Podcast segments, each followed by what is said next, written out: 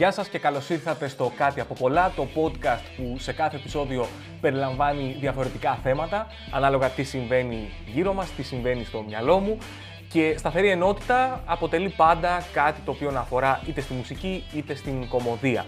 Σε αυτό το επεισόδιο θα σας μιλήσω για τη Μονόπολη, που είναι ενδυνάμει το πιο επικίνδυνο επιτραπέζιο παιχνίδι. Στη δεύτερη ενότητα θα σας πω για το MUA, ένα gadget για φιλιά online. Και στην τελευταία ενότητα θα σας πω για ένα μουσικό derby που έλαβε χώρα στη φαντασία μου, ανάμεσα στον John Lennon και τον Paul McCartney. Καλώς ήρθατε λοιπόν στο Κάτι από πολλά. Πριν σας πω για τη Μονόπολη, θα το πιάσω λίγο από πιο πριν το θέμα, διότι θέλω να πω ότι ως άνθρωποι μερικές φορές συνειδητοποιούμε πράγματα για αυτό που είμαστε, τα οποία ε, δεν τα λες και ζωτικής σημασίας, δεν τα λες και καθοριστικά για τον εαυτό μας ή για τους ανθρώπους που έχουμε γύρω μας, αλλά παρόλα αυτά χαίρεσαι όταν τα εντοπίζεις, όταν τα συνειδητοποιείς. Λες, α, είμαι έτσι, α, σε αυτό το ζήτημα η θέση μου είναι αυτή. Λοιπόν, εμένα ένα από αυτά τα ίσονος σημασίας χαρακτηριστικά μου που ανακάλυψα και νωρίς μπορώ να πω, ε, είναι ότι παιδιά δεν μου αρέσουν τα επιτραπέζια παιχνίδια. Βαριέμαι αφόρητα τα επιτραπέζια. Και προσέξτε, δεν είναι ότι ξαφνικά συνειδητοποίησα ότι δεν μου αρέσουν ή άλλαξα γνώμη. Όχι. Ποτέ δεν μου άρεσαν, απλά δεν το είχα πει δυνατά στον εαυτό μου. Ποτέ δεν το είχα παραδεχθεί σε μένα. Ούτε ως παιδί μου άρεσαν τα επιτραπέζια. Στα παιδικά πάρτι, όταν μαζευόμασταν παιδάκια και παίζαμε διάφορα παιχνίδια, όταν έβγαιναν τα επιτραπέζια, εγώ ήμουν το παιδάκι που πήγαινε στη γωνία και καθόταν μόνο του, κοίταγα το ταβάνι. Δεν έβρισκα κανένα ενδιαφέρον στα επιτραπέζια. Το χειρότερο ήταν όταν μου έφερναν εμένα δώρο επιτραπέζιο. Ξενέρωνα. Το μόνο χειρότερο από το να μου φέρεις δώρο επιτραπέζιο ήταν να μου το δώσεις και να μου εξηγήσεις και πώς παίζεται. Την ώρα που μου δίνεις το δώρο, να μου πεις Γιωργάκη, σου φέραμε ένα επιτραπέζιο. Λοιπόν, αυτό το επιτραπέζιο, άκου να σου πω τους κανόνες. Είναι καταπληκτικό. Εγώ ήμουνα είχα αυτούς τους συγγενείς που ερχόντουσαν με τα επιτραπέζια και μου λέγανε Κάνει αυτό, κάνει εκείνο. Και, και εγώ δεν έβλεπα την ώρα να τελειώσουν και να πάω να συνεχίσω τη ζωή μου. Η κορυφή βέβαια της απελπισίας ήταν όταν μου λέγαν τη φράση Έλα, έλα να το ανοίξουμε, να σου δείξω. Έλα να παίξουμε, να το ανοίξω. Κάτσε να το ανοίξω. Και το άνοιγαν. Εκεί διαλυόταν η ψυχολογία μου. Όχι γιατί θα μου δείχναν και θα παίζαμε, αλλά γιατί όταν το ανοίξεις, δεν μπορεί να το πας πίσω στο μαγαζί και να τα αλλάξεις. Οπότε όταν άκουγα αυτό το χράτς της συσκευασίας από το επιτραπέζιο που άνοιγε, στην πραγματικότητα δεν σκιζόταν το χαρτί. Σκιζόταν η καρδιά μου στα δύο, που δεν μπορούσα να το πάω πίσω και να αγοράσω κάτι που πραγματικά ήθελα. Μετά, όταν μεγάλωσα και μετακόμισα στην Αθήνα, πέτυχα την εποχή που ξεκίνησαν πολλές καφετέριες να έχουν επιτραπέζια. Και είχα πάρα πολλούς φίλους που μου έλεγαν πάμε για καφέ, πάμε, πάμε εκεί να παίξουμε και κανένα επιτραπέζιο. Και εγώ νόμιζα ότι κάναν πλάκα. Και έμπαινα μέσα στην καφετέρια και έβλεπα ντάνες στα επιτραπέζια και κόσμο να παίζει επιτραπέζια. Εκεί γινόμουν ο τύπος, παιδιά εγώ θα κάτσω να πιω καφέ, εκτός αν κάποιος θέλει να παίξουμε κανένα τάβλι. Έβγαινα να πω τα νέα μου με φίλους και δεν μάθαινα τίποτα τους έβλεπα να παίζουν. Και δεν είναι ότι σταματούσαν κάποια στιγμή να πούμε και καμιά κουβέντα. Όχι. Όταν τέλειωνε το παιχνίδι, το επιτραπέζιο, λέγανε Τέλειωσε, να πληρώσουμε να φύγουμε τώρα. Και ξυπνούσαν μέσα μου οι τραυματικές εμπειρίες της θείας που ανοίγει το επιτραπέζιο που εγώ θέλω να πάω πίσω να το αλλάξω. Εκείνο το διάστημα μου άρεσε μια κοπέλα και τη ζήτησα να βγούμε. Και την πρώτη φορά που βγήκαμε, είπαμε να πάμε για καφέ και με πήγε σε ένα από αυτά τα καφέ. Και τώρα έτσι όπως το λέω, ακούγεται ένα από αυτά τα καφέ λες και είναι, ξέρεις, κανένα κλειστό κλαμπ που ξεκλειδώνεις πέτρινες πόρτες για να μπεις. Με πήγε σε μια καφετέρια που είχε επιτραπέζια. Θεώρησε ότι αυτό είναι το τέλειο πρώτο ραντεβού. Ενδεχομένως να ήταν με κάποιον άλλο, αλλά πού να ήξερε; Και πού να ήξερα κι εγώ; Και μου άρεσε τόσο πολύ αυτή η κοπέλα που κατέβαλα υπεράνθρωπες προσπάθειες, αλλά να σας πω κάτι, βρέθηκα σε πρώτο ραντεβού με μια κοπέλα που μου άρεσε πολύ να παίζω μάντεψε ποιος. Μάντεψε ποιος. Όσο και να ήθελα, δεν άντεχα η ελπίδα ότι θα μπορούσε να γίνει κάτι με αυτή την κοπέλα πέθανε μία μέρα που βγήκαμε με την παρέα της. Και πήγαμε σε μια αντίστοιχη καφετέρια και βρεθήκαμε να παίζουμε όλοι μαζί μάντεψε ποιος. Δεν ξέρω, ήταν το παιχνίδι της παρέας το μάντεψε ποιος. Δεν ξέρω, δεν το παίξαν ως παιδιά, δεν, δεν, δεν ξέρω. Και όταν φύγαμε, μου λέει στο δρόμο, ωραία ήτανε, και της λέω, ναι, όλοι πέρασαν καλά εκτός από έναν. Μάντεψε ποιος.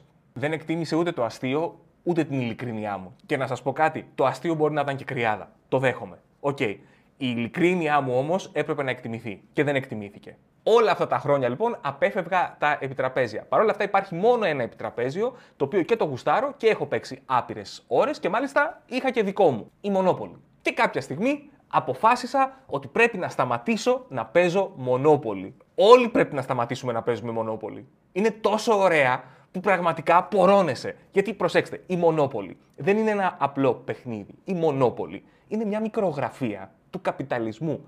Η Μονόπολη είναι ένας μικρόκοσμος που ναι μεν δεν κινδυνεύεις από κάτι, αλλά είναι τόσο αληθοφανές αυτό που συμβαίνει εκεί μέσα. Ή εμείς είμαστε τόσο επιρρεπείς ώστε να παρασυρθούμε, που βγαίνει η χειρότερη εκδοχή του εαυτού σου όταν παίζεις Μονόπολη. Γιατί όταν παίζεις Μονόπολη, παίζεις με τη λογική του θέλω να κερδίσω, θέλω να τα καταφέρω, θέλω να κάνω περιουσία. Γιατί στη ζωή έχεις φάει τα ζόρια. Έχεις, έχεις περάσει διαστήματα χωρίς λεφτά, έχεις ζοριστεί, έχεις βρεθεί να χρωστάς και λες όχι, εδώ θα τα καταφέρω. Παίζω μονόπολη. Έχω την ευκαιρία να κάνω ένα νέο ξεκίνημα. Εδώ αρχίζω από το μηδέν. Δεν θα κάνω τα λάθη που έκανα στην κανονική ζωή. Εδώ θα δαγκώσω λαιμού και θα τα καταφέρω. Θα πατήσω επιπτωμάτων.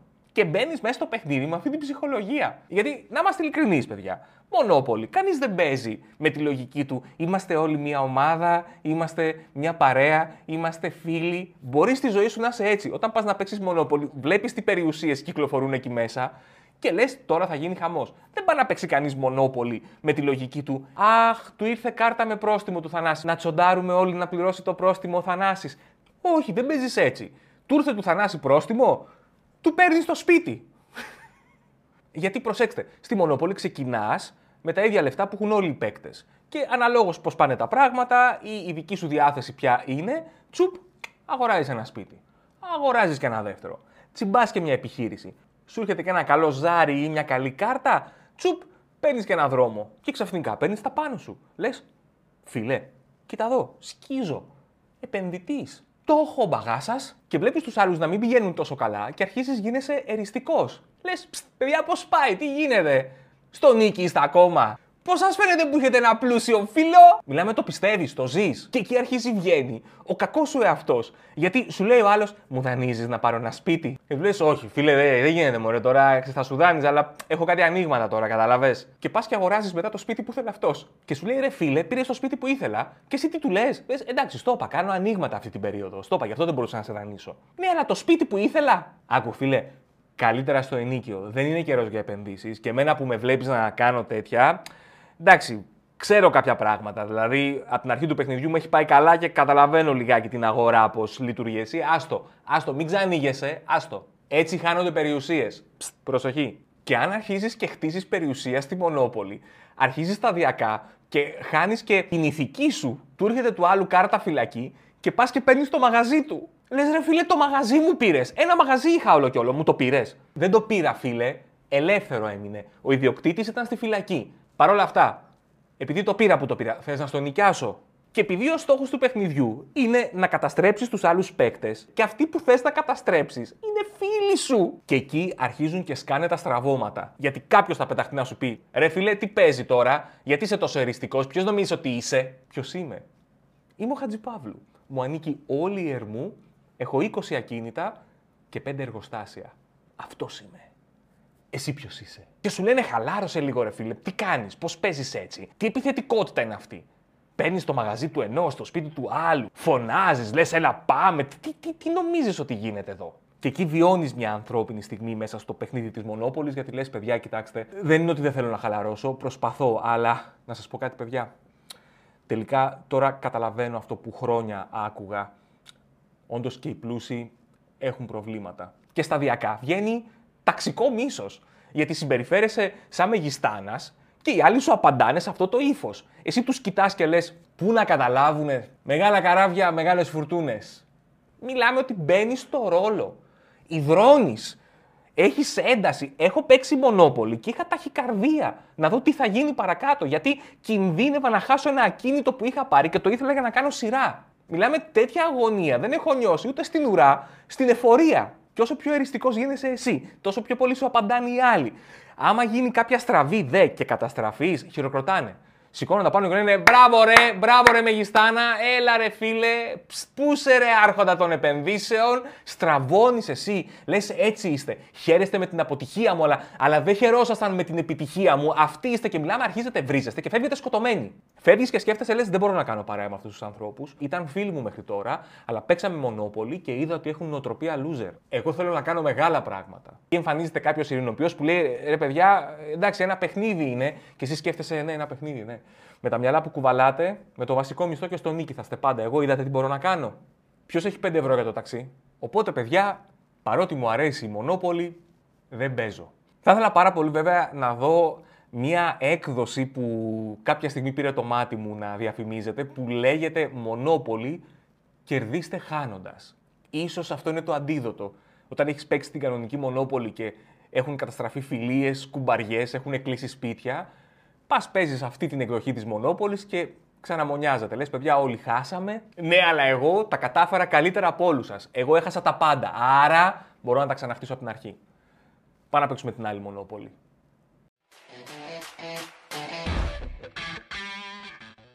Στη δεύτερη ενότητα θα σας μιλήσω για ένα gadget.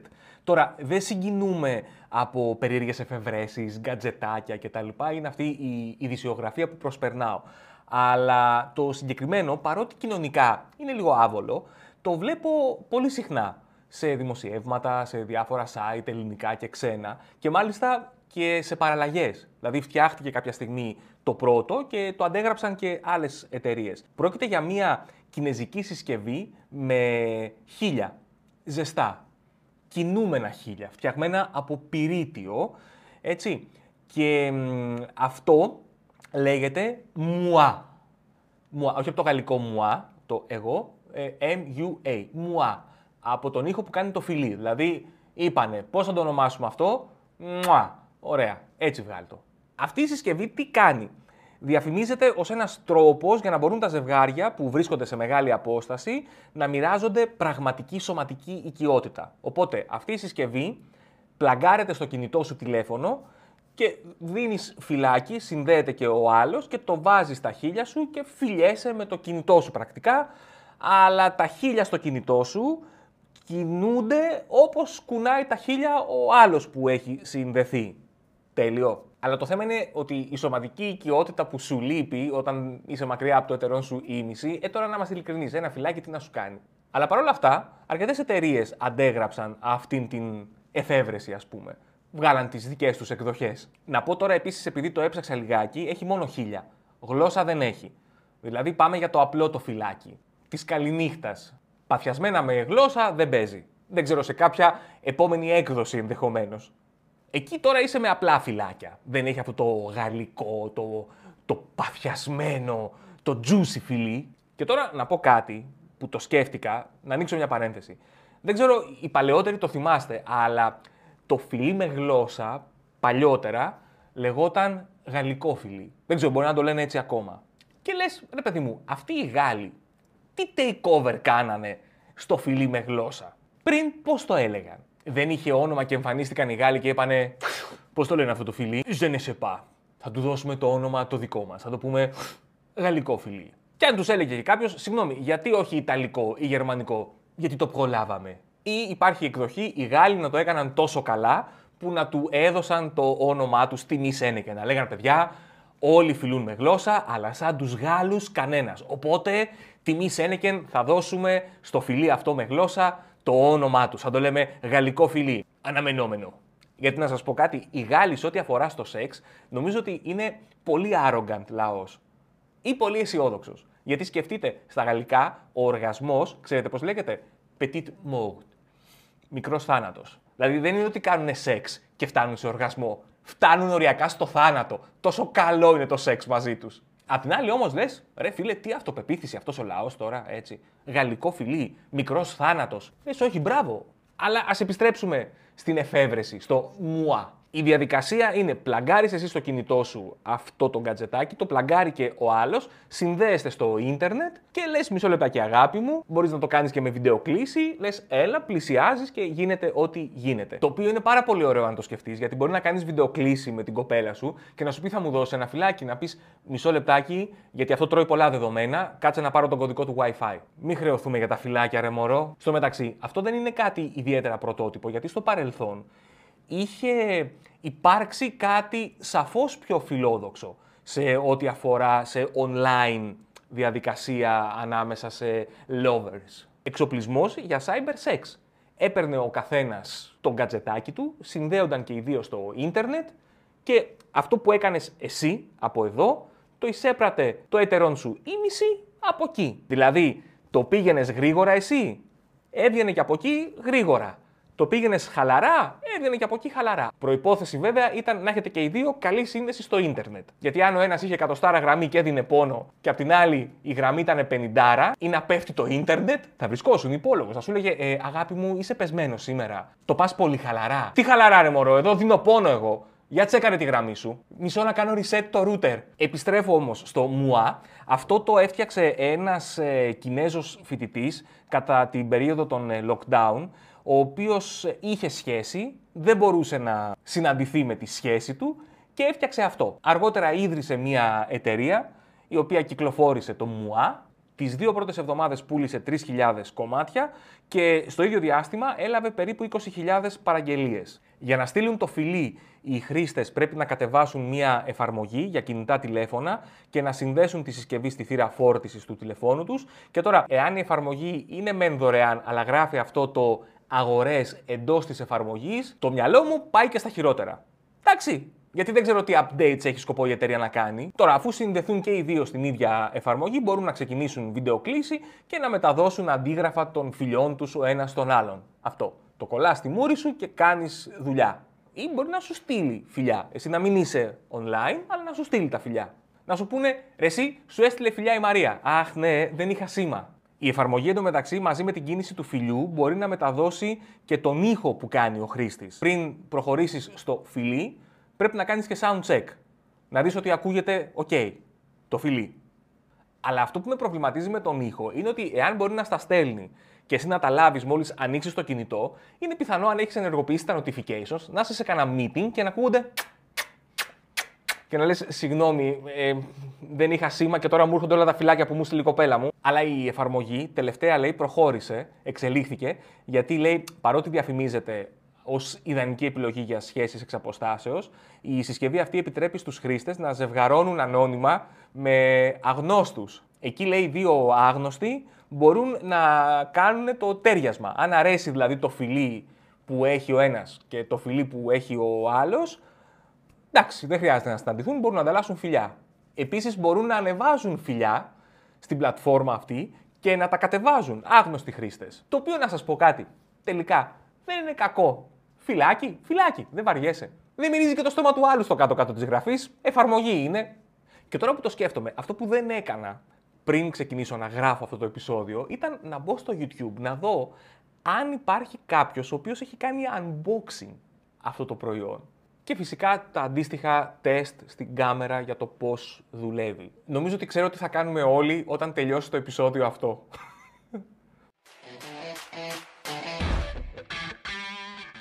Στην τελευταία ενότητα θα τολμήσω να μιλήσω για τους Beatles. Και τώρα λέω θα τολμήσω ε, για ευνόητους λόγους. Γιατί ειδικά για τους Beatles έχουν ειπωθεί, καταγραφεί τα πάντα, με λεπτομέρειες.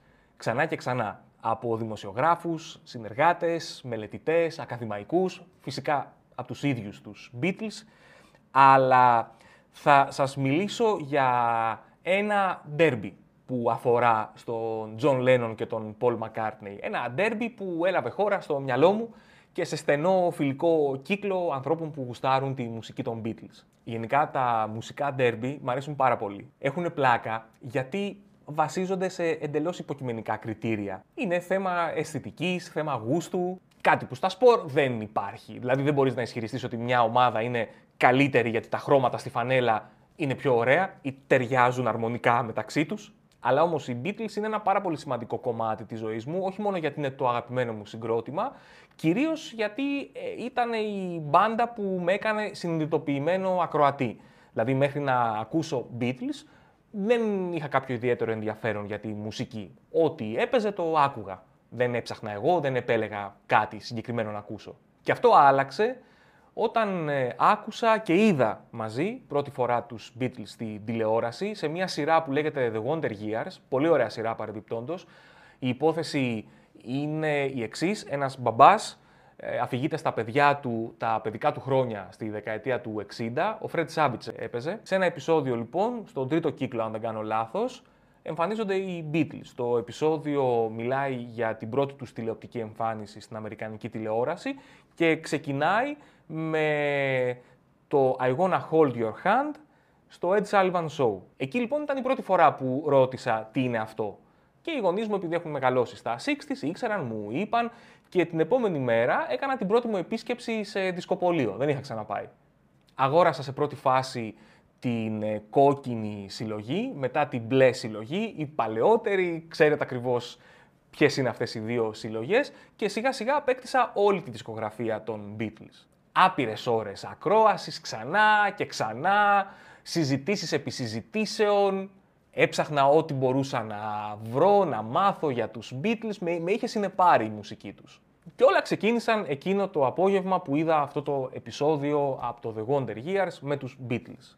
Και αφού πέρασε το διάστημα της χαράς να ανακαλύψω τη δισκογραφία των Beatles, μπήκα στη φάση να αναρωτηθώ τι συνέβη μετά. Δηλαδή, τι κάνανε αυτοί οι τέσσερις άνθρωποι. Εντάξει, είχα ακούσει τα πολύ βασικά, τα πολύ γνωστά κομμάτια που έκαναν μετά τους Beatles, αλλά ήθελα να πάω σε λεπτομέρειες. Ήθελα να ακούσω τη δισκογραφία του Paul McCartney, του John Lennon, του Harrison, του Ringo Starr. Να σας πω κάτι.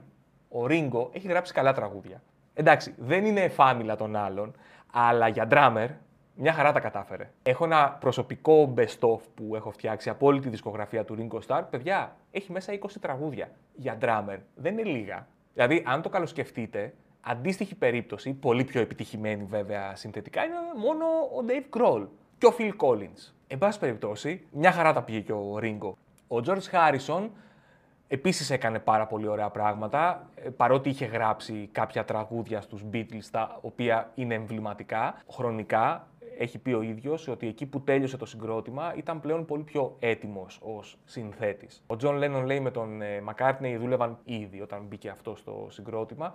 Οπότε είχαν γράψει μέχρι τότε τα χάλια τραγούδια τους, είχαν ξεμπερδέψει και άρχισαν να γράφουν τα αριστουργήματά τους. Αλλά αν θέλουμε να είμαστε ειλικρινείς, η ακρογωνιαίοι λύθη των Beatles ήταν και στη solo καριέρα τους σαρωτική. Όταν ε, άρχισαν να βγάζουν ο Μακάρτνε και ο Λένον τα προσωπικά τους άλμπουμ, παρουσία δισκογραφικά, κοινή, είχαν ε, από την ημέρα που διαλύθηκαν οι Beatles μέχρι το 1980 που δολοφονήθηκε ο Τζον Λένον, μια δεκαετία περίπου. Ε, έβλεπες, άκουγες αρκετά διαφορετικά στοιχεία στον έναν και στον άλλον; Δηλαδή, όταν έλεγες σε κάποιον τι έκαναν οι Beatles μετά, το πρώτο πράγμα που θα σου έλεγε κατά πάσα πιθανότητα είναι ο, ο Lennon έκανε το Imagine. Μετά θα σου έλεγε ο McCartney έκανε το Band on the Run. Αλλά πάντοτε για κάποιο λόγο ερχόταν ο John Lennon σαν αναφορά. Ή τουλάχιστον το στατιστικό δείγμα που είχα εγώ ήταν αυτό. Με τα χρόνια. Και εγώ όταν σκεφτόμουν τους Beatles solo, το πρώτο πράγμα που μου ερχόταν στο μυαλό ήταν το Imagine ως άλμπουμ. Και μετά του McCartney το Ram, το Band on the Run, το McCartney. Οπότε άρχισα να συζητάω με φίλους μου και να χτίζω και στο μυαλό μου αυτό το derby. Ποιος τα πήγε καλύτερα ως solo καλλιτέχνης. Οπότε στο διάστημα της δεκαετίας του 70 που είχαν αυτή την κοινή παρουσία και οι δύο έβγαλαν από 10 άλμπουμ, studio άλμπουμ. Βέβαια η δισκογραφία του Lennon είναι λίγο πιο περίπλοκη γιατί ας πούμε σε αυτά τα 10 άλμπουμ που έβγαλε υπάρχει το Unfinished Music 1, το Unfinished Music 2 και το The Wedding Album που είναι μια πειραματική τριλογία ή αλλιώς, παιδιά, θα το πω, καλό κουράγιο σε όποιον αποφασίσει να κάτσει να τα ακούσει. Επίσης, μέσα σε αυτά τα άλμπουμ του Lennon υπάρχει το Rock and Roll, που είναι άλμπουμ με διασκευές, και υπάρχει και ένα άλμπουμ το οποίο είναι μισό στούντιο, μισό live. Ο McCartney έβγαλε άλμπουμ προσωπικά ως Paul McCartney, έβγαλε άλμπουμ ως Paul and Linda McCartney, η γυναίκα του τότε, ε, και φυσικά με τους Wings. Τώρα το derby ανάμεσά τους μου ήρθε στο κεφάλι εμένα γιατί υπήρχε μια κόντρα, υπήρχαν νομικά ζητήματα, τέλος πάντων είναι μια πολύ ιδιαίτερη περίοδος, γιατί παρότι είχαν όλα αυτά τα θέματα προς το τέλος οι Beatles ήταν άκρος δημιουργικοί, μπαίναν στο στούντιο και μέναν όλα απ' έξω και μπορείτε να δείτε και στο ντοκιμαντέρ στο Get Back. Αλλά υπήρχε μια κόντρα και το ενδιαφέρον είναι ότι αυτή η κόντρα εκδηλωνόταν μέσα από τραγούδια. Ο Paul McCartney έχει γράψει το Too Many People για τον John Lennon και ο John Lennon του έχει απαντήσει με το τραγούδι How Do You Sleep. Αν μη τι άλλο ήταν μια δημιουργική κόντρα. Εκείνη την περίοδο, παρότι είχαν έρθει στα χέρια μου πολλά άλμπουμ του Paul McCartney, κυρίως άκουγα το Imagine του John Lennon και το Double Fantasy, το τελευταίο άλμπουμ που έβγαλε ο Lennon. Και τα άκουγα από την αρχή μέχρι το τέλος. Στα άλμπουμ του McCartney, σε κάποια τραγούδια ε, έκανα και skip. Με εξαίρεση ίσως το Band on the Run και το Ram. Είχα την αίσθηση ότι όταν διαλύθηκαν οι Beatles, ο Lennon είχε πιο ξεκάθαρη εικόνα προς τα που ήθελε να πάει η μουσική του, τι ήθελε να κάνει. Ενώ ο McCartney είχε και μια διάθεση να εξερευνήσει λίγο τα πράγματα μουσικά. Και αργότερα βλέποντας και το ντοκιμαντέρ, το Get Back, αλλά και διαβάζοντας ε, γενικά κάποια πράγματα για εκείνη την περίοδο, την τελευταία φάση των Beatles και το διάστημα αμέσως μετά, ε, κατάλαβα ότι το γεγονός ότι ο Λένον είχε επιλέξει αυτή την πιο πολιτικοποιημένη κατεύθυνση, του έδωσε ένα πιο ξεκάθαρο όραμα, του έδωσε πιο ξεκάθαρες επιλογές ως προς τη μουσική που ήθελε να κάνει. Ο Πολ Μακάρτνεϊ εξερευνούσε. Φαίνεται και σε πάρα πολλά ε, ντοκιμαντέρ που έχουν κατά καιρούς ε, βγει ότι ο Μακάρτνεϊ, ρε παιδί μου, ήταν ο τύπος που λέει: Πάω να κάτσω στο στούντιο και θα δουλέψω μέχρι να βγει κάτι. Ο Λένον ήταν ο τύπος που έλεγε: Παιδιά, πάω μια βόλτα, να εμπνευστώ και αν μου βγει κάτι θα έρθω να το γράψω. Πάντοτε είχα αυτή την αίσθηση. Οπότε για μένα αυτό το ντέρμπι ήταν πάντα λίγο υπέρ του Λένον. Χωρίς να θέλω να πω ότι η μουσική του Μακάρτνεϊ είναι υποδέστερη. Παιδιά, τώρα μιλάμε για έναν άνθρωπο ο οποίος πραγματικά δεν έχω λόγια να περιγράψω τη μουσική που έχει κάνει. Αλλά πάντοτε στο ντέρμπι Lennon McCartney το έπαιζα λίγο πιο Lennon. Είχα δηλαδή πάντοτε την αίσθηση, η οποία είναι προσωπική μου αίσθηση, το ξαναλέω, ότι ο Lennon μετά τους Beatles παρέμεινε ο Τζον Λένον, αυτός ο σπουδαίος συνθέτης, αλλά η πορεία του ήταν ξεκάθαρη σε σχέση με αυτό που έκανε με τους Beatles. Δηλαδή μπορούσες να διακρίνεις πιο εύκολα διαφορές. Για να το πω και λίγο έτσι διαφορετικά, σε αριθμό αγαπημένων τραγουδιών μου βγαίνει Paul McCartney. Αλλά εάν έπρεπε να κάνω μία λίστα με τα αγαπημένα μου άλμπουμ στη Meta-Beatles εποχή, θα ξεκίναγα σημειώνοντας το Imagine και το Double Fantasy. Είναι λίγο σαν τα παιδιά σου. Τα αγαπάς εξίσου, αλλά ε, μπορείς ένα από τα δύο να έχεις μια ανεπαίσθητη αδυναμία. Για κάτι τέτοιο μιλάμε και εδώ. Επίσης, έχουν υποθεί πάρα πολλά για τη σχέση ανάμεσα στο Λένον και τον Μακάρτνεϊ και οι ίδιοι έχουν πει αρκετά πράγματα. Ο Μακάρτνεϊ έχει πει ότι είχαν εξομαλυνθεί οι σχέσεις τους και ήταν πάρα πολύ καλό γιατί θα ήταν πολύ δύσκολο να μην μιλούσαν, να ήταν σε ένα πολύ άσχημο σημείο η μεταξύ τους σχέσεις και να γινόταν αυτό που έγινε με τον Λένον. Και όντως αυτό επιβεβαιώνεται ότι τα είχαν ξαναβρει και από συνεντεύξεις του Λένον, ότι όταν πήγαινε στην Αμερική ο Πολ Μακάρτνεϊ πάντοτε παίρναγε από το σπίτι του, τα λέγαν, τρώγαν. Εντάξει, σαφώς έλεγε κιόλας ότι ερχόταν λέει και καθόταν με τις ώρες. Δεν έλεγε να φύγει ο Μακάρτνεϊ, αλλά είναι σίγουρο ότι η επικοινωνία έχει αποκατασταθεί μεταξύ τους. Παρ' όλα αυτά, ο Μακάρτνεϊ πάντα δίνει μια στρογγυλεμένη εκδοχή. Υπάρχει ένας δημοσιογράφος, Αγγλοαμερικάνος, ο Πολ Γκαμπατσίνη. Ε, έλεγε λοιπόν ότι ο Πολ Μακάρτνεϊ είναι λέει, ένας τύπος ο οποίος έχει την ε, τάση να επανασυνθέτει λίγο τα γεγονότα και να τα παρουσιάζει με ένα δικό του τρόπο, βασιζόμενο στα γεγονότα, αλλά με μια δική του εκδοχή. Ο μόνος λέει που ήταν αξιόπιστη πηγή για την ιστορία των Beatles ήταν ο George Harrison. Ο Τζον Λένον δεν υπάρχει πια. Ο Ρίγκο Σταρ ήταν έτσι κι αλλιώς χαρούμενος που παίζει σε ένα ροκ συγκρότημα. Ο Χάρισον ήταν ο πιο αντικειμενικός. Γενικά ήταν ο παρατηρητής. Οπότε λέει πλέον έχει μείνει ο Πολ Μακάρτνεϊ να μας αφηγείται τι συνέβη. Τώρα, έχουν ακουστεί τα πάντα. Έχουν γραφτεί τα πάντα. Εν πάση περιπτώσει, δεν μπορούμε να ξέρουμε ακριβώς πώς ήταν οι σχέσεις τους. Σίγουρα είχαν αποκατασταθεί και είχαν επικοινωνία. Αλλά να σας πω, η ιστορία των Beatles είναι μια τεράστια εικόνα και ο καθένας εστιάζει στα σημεία που θέλει να εστιάσει. Εγώ λοιπόν για τον John Lennon και τον Paul McCartney έχω στο μυαλό μου δύο σημεία από αυτή την εικόνα. Κάτι που είχε πει ο John Lennon στο Dick Cavett Show, αφού είχαν διαλυθεί οι Beatles, που τον ρώτησε ο Cavett πώς είναι η σχέση σας με τον Paul, γιατί ακούγεται ότι είστε στα μαχαίρια. Και του είπε ο Λένον, αν δεν μπορείς να τσακωθείς με τον καλύτερο σου φίλο, λέει, με ποιον θα τσακωθείς; Αυτό είναι το ένα. Και το δεύτερο είναι το τραγούδι που έγραψε ο Πολ Μακάρτνεϊ μετά τη δολοφονία του Λένον, που λέγεται Here Today, και είναι ένα τραγούδι που έχει την μορφή επιστολής προς τον Λένον ή κατά μία άλλη εκδοχή ενός φανταστικού διαλόγου ανάμεσα στον Πολ και τον Τζον. Αυτά τα δύο σημεία είναι αυτά που επέλεξα για να οριοθετήσω, να ερμηνεύσω και να έχω στο μυαλό μου την ιστορία ανάμεσα στον Λένον και τον Μακάρτνεϊ στην Meta-Beatles εποχή. Και κάπως έτσι φτάνουμε στο τέλος του επεισοδίου και αυτού του καλοκαιρινού κύκλου επεισοδίων.